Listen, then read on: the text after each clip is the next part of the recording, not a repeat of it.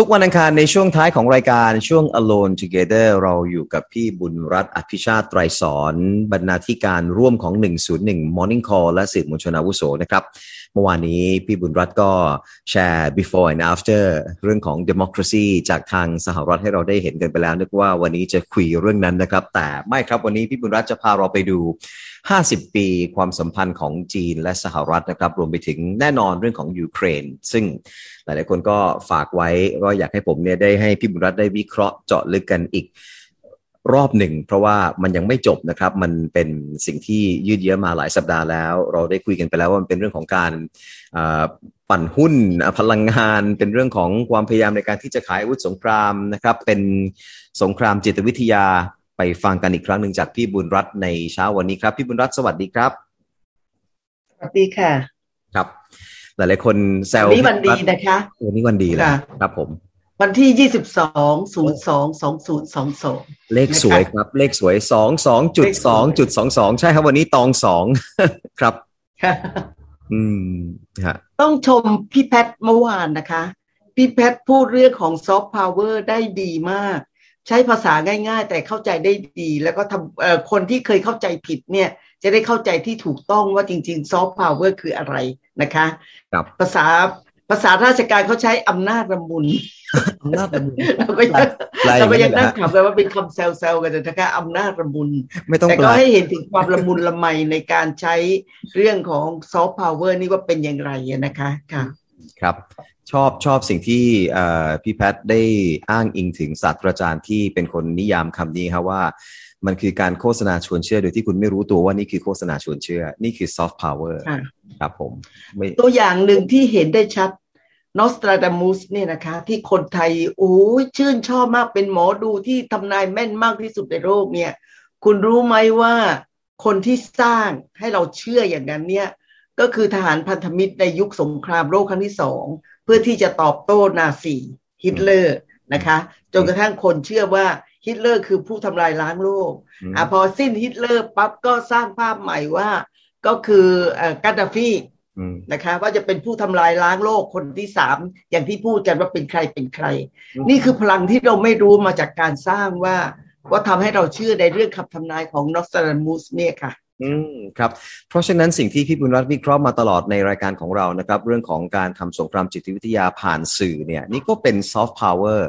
ของทางโลกซีกตะวันตกด้วยเหมือนกันถูกไหมครับ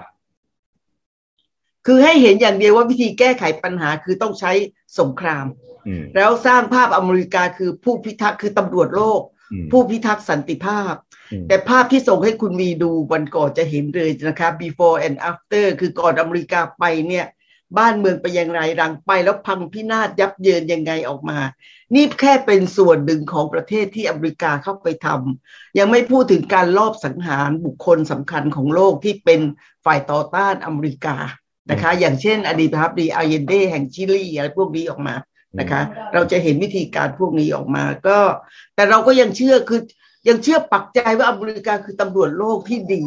ตลอดเวลานะคะครับครับใครใครมอบตำแหน่งนี้ให้อเมริกา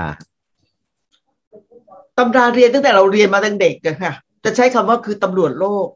ผู้พิทักษ์สันติภาพ เป็นอะไรพวกนี้แล้วยิ่งอ่านข่าวพวกนี้เราจะเห็นวิธีการที่สหรัฐเขาจะใช้คำว่าเข้าไปช่วยเหลือ มีอีกคำหนึ่งนะคะ พยายามจะเตือนมาเขาบอกว่าคำว่าช่วยเหลือเนี่ยนะคะ AID เนี่ยนะคะ เราก็จะบอกว่าอเมริกานี่มีน้ำใจไมตรีมากเข้ามาช่วยเหลือทางด้านทหาร ทางด้านเศรษฐกิจทางด้านการศึกษาทางด้านอย่างนี้ ทั้งหมดนี้คือเราจ่ายเงินนะคะ อย่างความช่วยเหลือทางด้านเศรษฐกิจ ไปกู้เงินเนี่ยเราต้องเสียดอกเบี้ยนะคะเพียงแต่อาจจะบอกว่าดอกเบี้ยถูกหน่อย แต่หน่อยนี่ก็คือยังต้องเสียดอกเบี้ยแพงอยู่ แต่เขาใช้คำว่า ช่วยเหลือตลอดเวลา เพราะฉะนั้นเราจะมองภาพเขาคือนักบุญ อเมริกาให้ความช่วยเหลือทางด้านทหาร แต่เราซื้ออาวุธเขาอะใช่ไหมคะ อเมริกาให้ช่วยความช่วยเหลือทางด้านการศึกษา แต่เขาส่งคนมาเยอะแยะ แล้วก็ไปครอบงำเราความคิดของเราจนกระทั่งเป็นแบบที่เขาต้องการปั้นความคิดของคนของเรานะคะ นี่คือการสิ่งที่เข้ามาเข้ามาครอบงำโดยที่เราไม่รู้ตัว นะคะ แล้วพอถึงจีนจีนกับรัสเซียไปให้ความช่วยเหลือบ้างแข่งกับเอ่อ IMF และ World Bank ด้วยการตั้งธนาคารของเขาขึ้นมา เขาพูดมาคำเดียวว่านี่ไม่ใช่ความช่วยเหลือนี่คือกับดักหนี้เห็นไหมคะ ระหว่างคำว่าความช่วยเหลือกับกับดักหนี้เนี่ย จริง ๆ ก็คือเงินกู้เหมือนกันน่ะแต่วิธีการใช้คำของเขาเนี่ยทำให้เราอ่าไม่รู้ตัวว่าถูกครอบงำแล้วเราก็ไม่ได้สะดุดคิดนะคะ อเมริกาช่วยเหลือที่ไหน พังพินาศที่นั้น แต่เขาเขาไม่พูดถึงไงใช่ไหมคะค่ะครับห้าสิบปีจีนสหรัฐ มีอะไรน่าจับตาเป็นพิเศษครับอ๋อ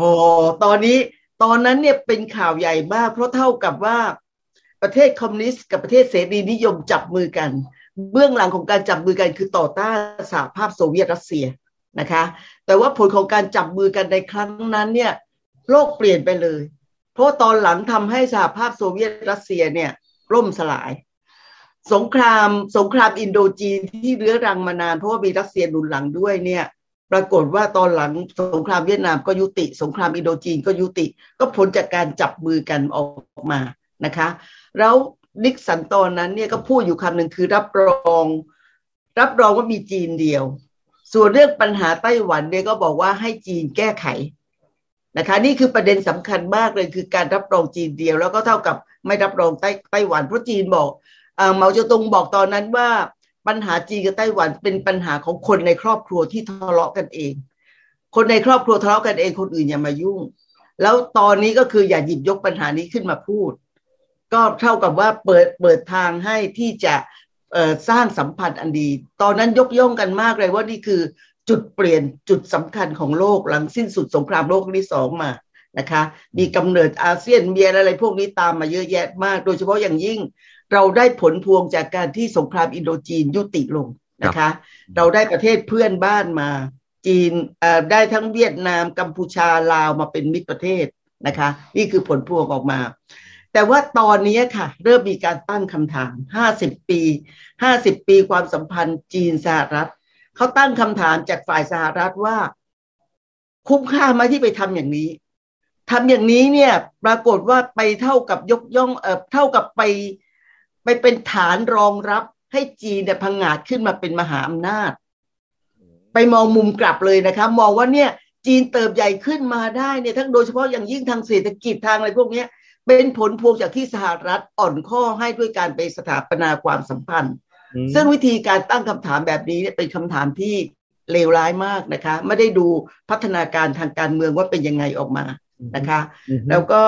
จีนเนี่ยถือยังไงเนี่ยถึงไม่มีความสัมพันธ์กับกับสหรัฐเนี่ยสหรัฐได้มากนะคะในการที่เอาดึงจีนมาเป็นพันธมิตรเพื่อต่อต้านสหภาพโซเวียตรัสเซียตอนนั้นครับถึงไม่มีสัมพันธ์ถึงไม่มีความสัมพันธ์กับสหรัฐเนี่ย จีนยังไงไงก็ต้องพังงาดขึ้นมาเป็นใหญ่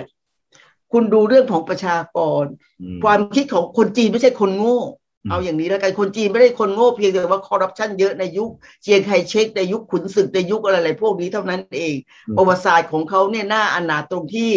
อำนาจอยู่ในมือของคนกลุ่มหนึ่งเท่านั้นเองนะคะ เพราะฉะนั้นเพราะฉะนั้นพอเขาตั้งคำถามนี้คนก็บอกว่า เอ๊ะคุณตั้งคำถามนี้ถูกยุคถูกสมัยหรือเปล่าเขาบอกว่าเออ บางคนคิดบอกว่าทรัมป์เนี่ยหมดสิ้นยุคทรัมป์แล้วเนี่ย จีนก็คงจะคืนดีกับไบเดนไบเดนก็คงจะอะไรออกมา แต่การตั้งคำถามนี้ทำให้เราสะท้อนความคิดขึ้นมาอย่างหนึ่งว่าจริง ๆ อเมริกาไม่ได้มีความเป็นมีความจริงใจในการที่จะมีความสัมพันธ์กับสหรัฐไม่ได้มีความสัมพันธ์ที่จะมีความจริงใจกับจีนนะคะ แล้วก็หยิบยกเรื่องของหลายเรื่องมา โดยเฉพาะอย่างยิ่งในยุคของไบเดนนี้ด้วยนะคะยันนี่เป็นเรื่องของ ของเรียกว่าการย้อนรอยมาศึกษาประวัติศาสตร์ โดยเอามุมมองแทนที่จะมุมมองด้านด้านเราได้คืนดีกันด้านมนุษยธรรมเนี่ย เอาเรื่องของความมั่นคงมาเป็นหลักอีกแล้วท่านเมื่อไหร่พูดถึงความมั่นคงสิ่งที่ตามมาก็คือเรื่องของความขัดแย้งนะคะครับคำถามนี้ใครเป็นคนตั้งครับว่าสรุปแล้วเนี่ยห้าสิบปีที่แล้วเนี่ยสหรัฐดำเนินนโยบายผิดพลาดในการสารสัมพันธ์กับจีน มีนักวิชาการแล้วก็สื่อของชาวบริกันค่ะเขาตั้งคำถามขึ้นมาบ้างว่า ได้จริงหรืออะไรในพวกนี้ออกมานะคะ ตั้งแบบแบบเอาสถานการณ์ในปัจจุบันเนี่ยมาเป็นตัวตั้ง แล้วก็ค่อยย้อนไปศึกษาอดีต แต่ไม่ได้ดูอดีตนะคะ แล้วเขาแล้วทางตัวของรัฐบาลไปเด่นเองเนี่ยเขาเรียกพูดแบบลิ้นนักการทูตอะเขาบอกตอนนั้นไม่ได้บอกว่าว่าไม่ไม่รับรองไต้หวันนี่เขาก็บอกว่าให้ไต้หวันแก้ไขปัญหาเองต่างหากล่ะ คือไม่ได้พูดว่าให้จีนแก้ปัญหาเขาบอกให้ปัญหาเนี่ย ปัญหานี้ให้ไต้หวันเขาแก้ปัญหาของเขาสหรัฐก็เข้ามาดูอยู่มาช่วยเหลือนิดนิดหน่อยหน่อยอะไรพวกนี้ออกมา เริ่มเป็นการเล่นเล่นลิ้นกันแล้วนะคะว่าว่าทำอย่างไรยุทธศาสตร์นี้นะคะก็เป็นเรื่องที่น่าศึกษา เพราะว่าผลจากการที่ตอนนั้นเนี่ยอเมริกาจับมือกับจีนเพื่อต้านสหภาพโซเวียตรัสเซีย แล้วตอนจนกระทั่งสหภาพโซเวียตรัสเซียล่มสลายแต่ไปมาพัฒนาการออกมาจนกระทั่งถึงขั้นจีนจับมือกับรัสเซียหันมาเล่นงานอเมริกาบ้างนะคะงั้นสถานการณ์เปลี่ยนเวลาเปลี่ยนอะไรๆก็เปลี่ยนอยู่เยอะแยะนะคะครับครับมามาสู่ปัจจุบันซึ่งกลายเป็นเรื่องของรัสเซียกับทางฝั่งสหรัฐกับเรื่องของนาโตที่พื้นที่ของยูเครนนะครับล่าสุดเนี่ยก็เห็น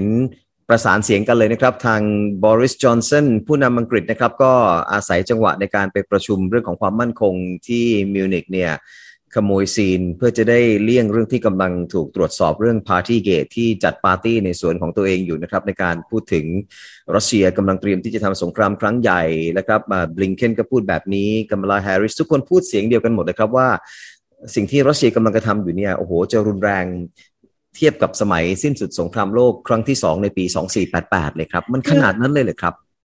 คือน่าเกลียดมากเลยนี่กำลังพูดสถานการณ์ปัจจุบัน แล้วเขาพูดใช้คำว่ารัสเซียมีแผนจะบุกยุโรปตั้งแต่ปลายตั้งแต่ยุคสงครามโลกครั้งที่สองแล้วนะคะ คุณไปเอายุคสงครามโลกครั้งที่สองมาแล้วใช้พูดออกมา แล้วเคยย้ำอยู่หลายครั้งนะคะ ว่าบริสจอนสันคือนักปั้นข่าว เพราะเขาเคยเป็นนักข่าว แล้วเขาเคยปั้นข่าวหลายข่าวขึ้นมา ซึ่ง ทำให้ชาวอังกฤษส่วนหนึ่งเชื่อ ผลสุดท้ายนำไปสู่การที่อังกฤษถอนตัวออกจากสหภาพยุโรปนะคะก็ผลผลพวงส่วนหนึ่งจากการปั้นข่าวของเขาขึ้นมา เพราะฉะนั้นคุณกำลังพูดถึงสถานการณ์ปัจจุบัน แล้วคุณไปย้อนว่ารัสเซียนี่มีแผนจะบุกอย่างนู้นอย่างนี้ออกมาแล้ว ตอนที่คุณคือดีกันทำไมคุณไม่พูด ใช่ไหมคะ แล้วตอนนี้เนี่ยประธานาธิบดีมาโครงก็กำลังแย่งซีนเหมือนกันทำตัวเป็นกาวใจ บอกว่าดึง ดึงตัวของปูตินกับไบเดนมาเจรจาสุดยอดกันได้แล้วนะคะ แต่ว่าไบเดนเองก็ตั้งเงื่อนไขว่าจะเจรจาสุดยอดจริง แต่ว่าตัวของปูตินต้องไปบุกยูเครนคือคือทุกคนเนี่ยตั้งเงื่อนไขจนพัวพันเป็นเรื่องเดียวกันออกมา ถ้าคนตามไม่ติดก็จะจะไม่รู้ว่าจริง ๆ แล้วยังไม่ได้มีอะไรคืบหน้าออกมานะคะ แล้วตอนนี้เนี่ยไปไกลถึงขั้นที่อย่างที่บอกไงครับพ้นเส้นตายที่เขาบอกว่า ถ้าไม่บุกสิบห้าก็บุกยี่สิบ ตอนนี้ไม่บุกไม่รู้บุกเมื่อไหร่แต่บุกแน่ เมื่อไหร่ก็ไม่รู้ ตอนนี้เริ่มสร้างกระแสขึ้นมาแล้วดึงดึงกระแสของประชาชนขึ้นมาบอกว่า รัสเซียเนี่ยกำลังแอบจัดทำบัญชีบัญชีดำรายชื่อของคนที่ต่อต้านรัสเซียในการที่จะบุกยึดยูเครน มีทั้งที่เป็นชาวชาวรัสเซีย ชาวเบลารุสที่ต่อต้านแผนการนี้ แล้วตอนนี้หลบหลบไปลี้ภัยอยู่ที่ยูเครน มีทั้งนักข่าว นักวิชาการนักการศาสนา คือเขาบอกเนี่ยรัสเซียกำลังทำบัญชีดำมากจะจะรอบสังหารพวกนี้ ถ้าไม่รอบสังหารก็จับจับเข้าค่ายค่ายแรงงานนะคะ ไปอบรมวิธีคิดใหม่ไปอะไรพวกนี้ คือคือเหมือนกับนิทานเรื่องเด็กเลี้ยงแก่ ถ้าไม่ทำอย่างนี้ก็อย่างนี้อย่างนี้อย่างนี้ออกมาคุณก็ปั้นปั้นปั้นน้ำเป็นตัวไปเรื่อยๆตลอดเวลา เพื่อให้เป็นข่าวอยู่ในกระแสอยู่ทุกวันนะคะ แล้วก็พูดเหมือนกับว่าการทูตไม่ได้ผลออกมา ถึงฝรั่งเศสจะคุย ฝรั่งเศสขโมยซีนจริง ๆนะคะ แล้วก็เริ่มมีการทำประวัติของปูตินออกมาในแง่ที่ว่าร่ำรวยผิดปกติ ไม่รู้ที่มาที่ไปเนี่ยต้องเป็นสมบัติของอันนี้ของปูตินอะไรอะไรพวกนี้ออกมา แล้วก็บอกปูตินจริง ๆ แล้วไม่ได้ทำอะไรปูตินกลัวอย่างเดียวกลัวโควิด เนี่ยเวลาพบใครเห็นไหมโดยเฉพาะพบมาโครงเนี่ยนั่งโต๊ะห่างกันเป็นเป็นเมตรอะนะคะไม่รู้กี่เมตรนะคะเขาก็ตั้งข้อสังเกตบอกว่าปูตินตอนนี้ไม่ยอมรับโทรศัพท์ ไม่ยอมใช้คอมพิวเตอร์เพราะกลัวที่จะถูกแฮกนะคะคือคือพยายามจะมองในแง่ของสงครามจิตวิทยาเพื่อจะทำลายความเชื่อมั่นความน่านับถือของปูตินลง นี่ก็เป็นวิธีการอีกวิธีการหนึ่งนะคะ ในการที่จะ ปั้นข่าวไปเรื่อยๆให้มีข่าวเล่นอยู่ทุกวี่ทุกวันนะคะครับแล้วแล้วการยิงกันที่เกิดขึ้นระหว่างกลุ่มทหารยูเครนกับกลุ่มกบฏในยูเครนที่ฝักใฝ่รัสเซียมันจะบานปลายกลายเป็นข้ออ้างในการที่จะให้ทั้งนาโตสหรัฐหรือว่ารัสเซียเองเนี่ยเข้ามาทำสงครามกันนะครับ มันมันเป็น proxy war หรือเปล่าครับ สิ่งที่เกิดขึ้นในช่วงคืออย่างที่บอกทุกวันนี้เนี่ยอะไรการเคลื่อนไหวอย่างหนึ่งปั๊บก็จะเป็นข่าว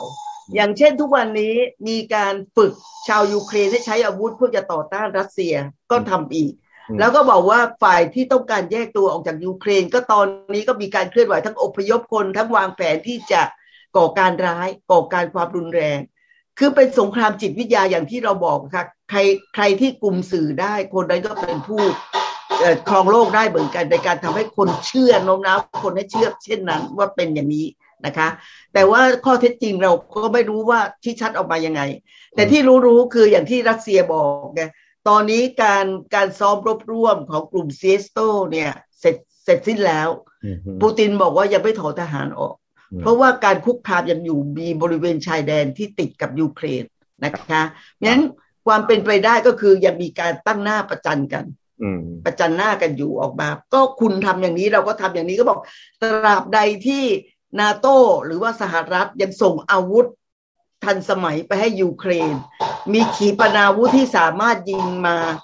ได้นะคะ เพราะฉะนั้นเขาไม่ปลอดภัยเขาก็ต้องตั้งตั้งออกมาแล้ว ตอนนี้ก็คือเรื่องของความคืบหน้าทางด้านการทหารออกมา แต่ทั้งมวลเนี่ยทางรัสเซียยืนยันอยู่อย่างเดียวว่า ถ้าตราบใดยังมีอาวุธส่งอาวุธไปให้โครมโครมให้กับยูเครนเนี่ย เขาไม่ไว้วางใจ แล้วตัวผู้นำยูเครนเนี่ยก่อนนั้นทำประวัติลืมไปพักหนึ่งเซเลนสกี้เนี่ยนะคะก่อนที่จะชนะเลือกตั้งเนี่ยเขาเคยเป็นอะไรรู้ไหมคะ เป็นคอมีเดียเป็นดาราตลก เป็นดาราตลกใช่ครับ เป็นดาราตลก เพราะฉะนั้นความคิดเขาเนี่ยที่ต่อต้านรัฐบาลที่หนุนหนุนโซเวียตตอนนั้นหนุนรัสเซียอยู่นะคะงั้นเขาจะทำอะไรก็ได้ออกมาโดยไม่ได้มีพื้นฐานของทางการเมือง เพียงแต่สร้างข่าวสร้างให้คนรู้สึกว่าชื่นบานชื่นมืดอยู่เท่านั้นเองอะค่ะ แล้วก็คิดก็คือ ถ้าเราเป็นชาวยูเครนส่วนหนึ่งอาจจะคิดก็ได้นะคะ ว่าชักศึกเข้าบ้านหรือเปล่าเพราะจู่ๆคุณก็บอกให้นาโต้ส่งทหารมาเอาอาวุธมาเอาอย่างงู้นอย่างนี้เข้ามาเนี่ยเป็นวิธีการที่บางทีคิดคิดตื้นเกินไปนะคะ คือตอนที่ตอนที่เขาได้มาเป็นผู้นำยูเครนเนี่ย ผมก็นั่งคิดวิธีคิด ของคนยูเครนนะครับว่าเขาเป็น comedian เป็นเป็นนักแสดงเป็นเป็นดาวตลกที่รับบทเป็นประธานาธิบดีในละคร แล้วก็ได้มาเป็นตัวจริงด้วยโดยที่ไม่แน่ใจในเรื่องของอวุฒิภาวะทางการเมือง อันนี้ก็เป็นเป็นเครื่องหมายคำถามอยู่นะครับ ว่าจะมีมากพอหรือเปล่ากับ 2 คือ ถ้าเกิดมันวิกฤตขนาดนั้น มันจะมีสงครามในยูเครนขนาดนั้นเนี่ยแล้วคุณไปประชุมที่มิวนิกคุณจะทิ้งประเทศไปได้หรือครับ ถ้ามันวิกฤตจริง ๆ นี่ผมก็ตั้งข้อสังเกตแบบนี้ด้วยเหมือนกัน ว่าว่า แล้วก็มีมีคำหนึ่งที่ที่อย่างที่เราเคยพูดมาตลอด คือเขาถามทัศนะชาวบริกันว่าคิดยังไงกับที่รัสเซียจะบุกยูเครนหรือเปล่า ที่คุณบีก็ถามมาหลายครั้ง ตอนนี้มีการสำรวจมาแล้ว ซึ่งก็เป็นผลการสำรวจนี้เนี่ย เรายังไม่แน่ใจว่าเเชื่อได้ขนาดไหน แต่ปรากฏว่าสูสีกัน สูสีกันคือ ห้าสิบเจ็ดเปอร์เซ็นเนี่ยไม่อยากให้สหรัฐหรือนาโต้ไปไปยุ่งกับเรื่องยูเครนนะคะ ไม่เชื่อว่ารัสเซียจะบุกยูเครนอะไรพวกนี้ออกมา แต่ห้าสิบสี่เปอร์เซ็นต์นะคะห่างกันสามเปอร์เซ็นต์ที่อยากให้อเมริกาเข้าไปถล่มนะคะ เข้าไปต่อกรกับรัสเซียเอาอย่างนี้แล้วกันออกมา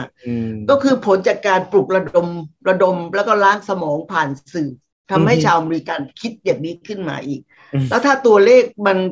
ขยับ ใกล้เข้ามาหรือว่าทิ้งห่างกันมากขึ้นมากขึ้นโดย คนที่เชื่อว่ารัสเซียจะบุกยูเครนมีมากขึ้นมากขึ้นก็คือ สุดท้ายก็ให้ให้อำนาจรัฐสภาสหรัฐในการที่จะลงมติบอกว่าเห็นชอบให้เปิดฉากสงครามก็ได้ใช่ไหมคะครับหลายเดือนอาจจะเป็นปีที่อเมริกาที่รัฐบาลใช้วิธีการนี้จนกระทั่งโน้มน้าวใจชาวอเมริกันห้าสิบสี่เปอร์เซ็นต์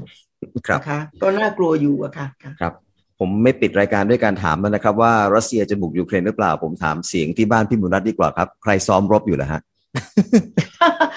ปรากฏว่าถนนพังอะค่ะ อุตส่าห์ไปบอกแล้วนะคะ ว่าขอร้องมากนะคะ ว่าขอหยุดช่วงนี้ออกมา แล้วก็ยังมีออกมาเป็นช่วงๆต้องขอโทษนิดนึงนะคะ วันนี้